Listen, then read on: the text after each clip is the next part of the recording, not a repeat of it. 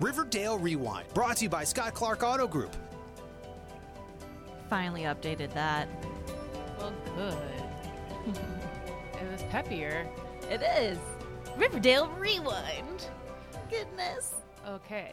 It is brought to you by Scott Clark Auto Group. They're pretty great. Um, so, we sound really excited really to do this. excited. They're really great. They're great. So is this show. Actually, I have a lot of bones to pick with this show this week. Um, this was one of the craziest episodes of Riverdale I've ever seen. I, it's like I said to Nomi, it's like they're just the writers are playing action movie Mad Libs with this. It really is, and it, it, I feel like they're having quirky fun with the quote unquote villains. They in the show? are, uh, yeah. But I think what I originally had liked Riverdale for was like just kind of the creepy mystery plot. Yes, I the very know. dark, you know, very Yeah. dark. It's it's it's dark. Uh, it's still a dark show, but it's like almost a little ridiculous at this point, and I. I think they're kind of like really like leaning into the caricature of the show, and I, I don't particularly care for it to be honest. And maybe I'm just in a grumpy mood because I'm tired, but I I didn't love what they did last night. I thought it was like a lot of fun, but I don't think it's like true to what the show used to be. I think it's almost just kind of getting Goofy. it's goofy, yeah, and and that's fine, but I think it is detracting some people. I know Jess's uh, favorite new thing to do is to time how long it will take for intercourse to happen. Yeah, it was three minutes this time. Last week it was four, so next time they're just gonna start right in on it. right in. Yep.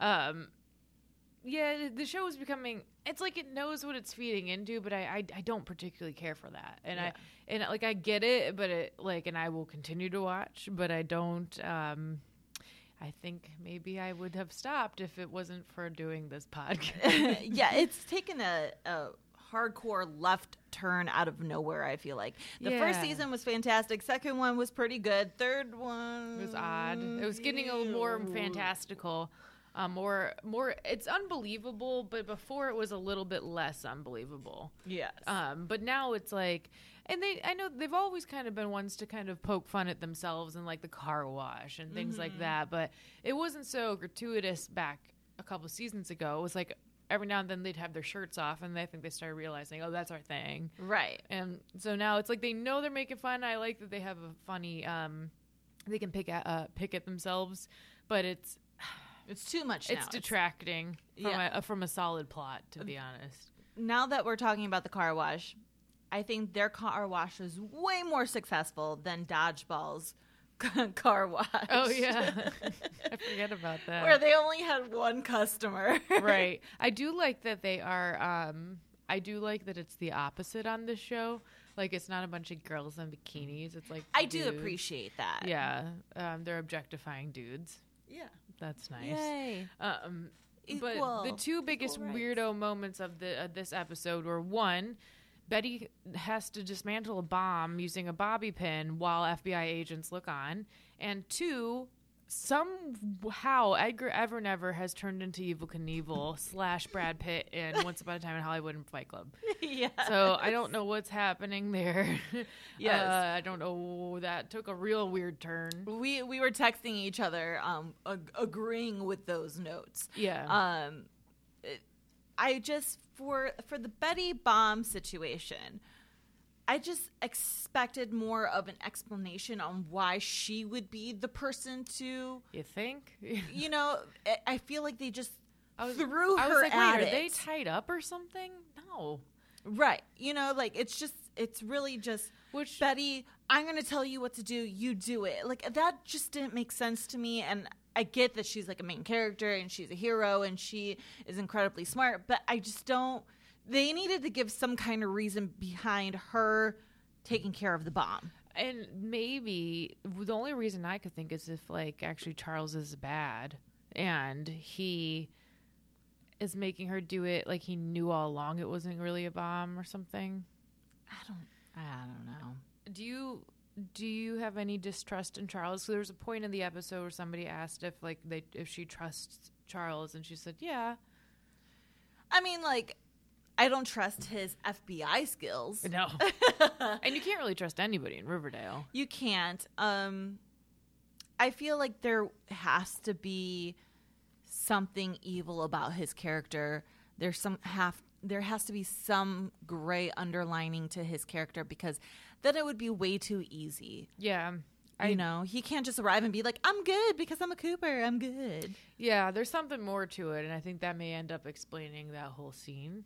Maybe because that was really weird. It was very awkward and felt awkward. It looked awkward. Um, I It w- just I needed more from that situation. It was like they were putting. It was like they had a dartboard and they're just throwing things at like. Yeah. Like oh, we're gonna have a dismantling of a bomb and then a rocket launch. yes, the rocket, and it was not even like the rocket was like so perfect. It was like a toy rocket. It's a toy rocket, but it was so perfect. If someone was, if someone were to build a rocket, Yeah. okay, you would you would imagine it being rough looking, and where was that the whole time? right? That's ridiculous. And also, it didn't have like a cover. it was everything about it was really weird and stupid. And I mean, it shows that he's crazy, but like you could have shown that in a different way. I feel like they kind of have given up on the character and they're like ready to move on. They're like, okay, let's move on. Right, like let's make the death weird, but like why bring it into this season if you're giving up on it? That's why I think there's maybe something to do with Charles or something. Yeah. It could I don't be. know. It could be. Um, I don't understand the whole daredevil kind of cape wearing one piece that. Evil Knievel, yeah. like I, Where's that coming from? it- it's completely uh, just out of left He's- field. yeah, he's off the rails. And think about what the character used to be like. He was very buttoned up, and like um, that's why he's very believable. And now again, he's it, it reminds me of like a few different Brad Pitt characters. I guess Brad Mm-hmm. Pitt's doing that a lot in movies. Have you seen Once Upon a Time in Hollywood? Uh, no, I haven't. Is that great. the one where he's in um in like button down like beachwear? Yeah, he's in like a Hawaiian. Okay, shirt. then, yeah, I The- have. the new Quentin Tarantino movie. Yes. yeah, which was great. I think this is Brad Pitt's chance to There's another an movie that award. he's in that he wears basically the same get up, fight Flight Club, kind of kind of, but he's like a bad. I can't the remember. Mexican. That's probably it. Yeah, with uh, He's been James in- Gandolfini. And Julia Julia Roberts. yeah, she was in that. yeah, I love Yeah. that movie. Yeah, Um, actually, I'm a big fan of Brad Pitt. I think he's I- like he had like that moment where he was doing like the Matthew McConaughey just like cute like I'm I'm hot movies, and then both of them now are like they do real work. yes, Um, but I think uh, like his acting, I don't think it's underrated. I think people appreciate him, but I think he's like I think they underappreciate actually how good he is. right. That that Once Upon a Time in Hollywood movie was probably my favorite role I've seen him in, and Leonardo DiCaprio because I don't like Leonardo DiCaprio when he's playing. Um, like I don't buy him as historical figures because he looks so much like himself. Right. Um, so but I liked him in like The Departed where he's just like playing, playing a twenty year old guy. But Quentin Tarantino movies is like a true honor to be actually involved with them. Yeah, and he Brad Pitt was great in Inglorious Bastards too. Yes. Yeah. Um, Yes. I think he's he has a really good comedic ability. Yes. I, I think he's um, kind of like made as a joke, unless you actually look at his acting career and look at the movies that he's been involved with. Yeah. I mean, he's done so many movies. It's ridiculous. Yeah. Mm-hmm. It's crazy that think about Thelma and Louise, like which is a classic. Interview with the Vampire. Yeah, I mean, so if you actually look at his acting career now that we're talking about it, I feel like Mm-hmm. He's he- prolific. Yes, he, yes. You know who absolutely. else is? This is we're going off the rails, but this is related to a TV it's, show. It's playing into the theme It of is. this episode. It okay, is. Um, another prolific actor that has been has entertained masses of people for decades, but will probably never get any kind of prestigious accolade is Paul Rudd. He yes, gets- actually, he's like you're from right. Clueless to his new show, Living with oh It my god, Myself. I forgot he was in Clueless. Oh my god, he, and he still looks the same. Oh my god! Yeah. as the stepbrother that sleeps with his stepsister. he didn't. They didn't sleep together, did they? Oh, at Well, the end they ended get up- together. Yeah, they start dating. He's so dreamy. They're not related though. no, Um, but, but like he was like the hot guy in the movie, and now it's like, oh, he's Paul. It's Paul Rudd. So This is- funny. How would you Ant-Man. introduce your your girlfriend slash sibling at a party, being like, "This is my sister, also my girlfriend, We're not related. You have to always add we're not related. and we're not related, this is my stepsister by marriage, and I'm dating her." and then I'm going to marriage her. like it's so weird. It is weird, but I think it does happen. I feel like I've It's known it to very happen in cruel real life. intentions. Yeah. I find s- is- you know this is funny. It's not they're not related people, but my um my cousin's husband, his brothers cousin's are married to twins. My cousin, Okay. he would be so excited if I'm shouting him out. So Kyle, I'm gonna send him this because he loves a shout out. He gets excited if like he gives me a cup and it's in one of the super chats. Um, so Kyle's brothers are married to twins, Kyle's brothers Uh-huh. are married to twins. Like, twin sisters. oh my god. yeah, so it's super confusing at family things. And then they look like my sister, kind of. So we were at like Casey's wedding, and like all the if you look at the pictures from afar, I'm like everyone looks the same, and then me, because they're all brunette and I'm blonde. But, but it's uh yeah, the, I just think that's interesting too, because it's like they're ide- like I think they're identical twins. I'm not sure, but the brothers kind of look alike, and the girls kind of look alike. I cannot keep them straight. They're lovely people. I'm so sorry, Andrea, and um I can't remember all their names. But But thank you for clicking and listening Yes. to this podcast. They're never gonna even know I do one. Dan and Michael, and then Andrea and the other one. I'm gonna go on to your social media. I can't remember her and name, but totally I never see stalk these Annette, people. Andrea and Annette. There I you never go. see them. And the ones I do hang out with, sometimes I don't remember which pair it is. I know. I just know what they look like. I d- no, yeah, I don't because they look so similar. I see them like once a year, maybe. So Mm-hmm. I don't feel too bad. Well, Well, shout out to them, family. yes. Thank you for all the clicks. Uh, you're our only listeners. Yes, I'll send it to Kyle. He was gonna laugh about this. Anyways, back to Evil Knievel. Yes. Good for Chad Michael Murray and his abs. Speaking of actors aging well, Um, can I say one thing from last night's episode? Yeah. And it deals with the transition of a Jughead going on to a new school, um, living there during the week and coming home on the weekends. yeah. Poor Moose. Oh yeah, you mean Marmaduke? Yes. Oh, that poor guy. He's having a real hard time, a hard go of it. And Brett with one T, which is totally an asshole name. Brett Yes. Weston Wallace. Yeah, Um, he, he's a big doucher. he burn booked him at the end, like Mean Girl style. He Marmaduke was uh, living under a supposed identity, and then everybody didn't know that his dad had done the Gargoyle King thing and killed his girlfriend. So, um, yeah, we also find out that Moose is bi. Yes, Uh-huh. which was a change of pace of things as well. Be- I love that Jughead didn't know what the the tie on the door meant. That was very cute. It is cute because he's never lived away, Oh, so Um, cute. but Ties on the door. Shut the door. I did not. Oh, sorry. And also, I kind of missed that part of the show. Sometimes I just miss whole chunks of this show. And then Jughead being surprised that Moose was with a female. Yes, but poor Moose. He's such a sweet, seems like such a sweethearted guy, and he's having a hard go of it. So I wonder if he'll have to leave the school now. Mm-hmm. Right. Well, and he talked about that in the in the episode. That he's like, "Well, this is this is over. I have to now move on." Do you think he'll retaliate against Jughead because it's kind of Jughead's fault that he came to the school and pissed off Brett? But I mean, not really. Like it's just, Right. it's just he's a catalyst for that. Um, you know what? I don't think he is mad at Jughead. I feel like actually Jughead's arrival comforted him. Mm-hmm. He seemed like a level of of like okay, uh, somebody I could trust, somebody I know, someone I could trust is here staying in the same exact room as me. Um, you know, I, I thought it was great that he explained what happened to him, how he broke down, how he had like a mental breakdown Yeah. and was trying to, you know, fix himself. Um, s- and ended up there for a fresh new start. I just feel awful at the fact that he's now going to have to start all over somewhere else. What's what another school near Riverdale is there? Yeah. Um, I th- I think we should get this podcast sponsored by like CBD oil because all these kids have anxiety and they're gonna have breakdowns. um, yeah, the that Brett character, I'm interested to see how that plot kind of progresses, and I'm interested to see more about Mr. Chipley. Is it Chipley? Chippy? Chippy? yes. Chippers?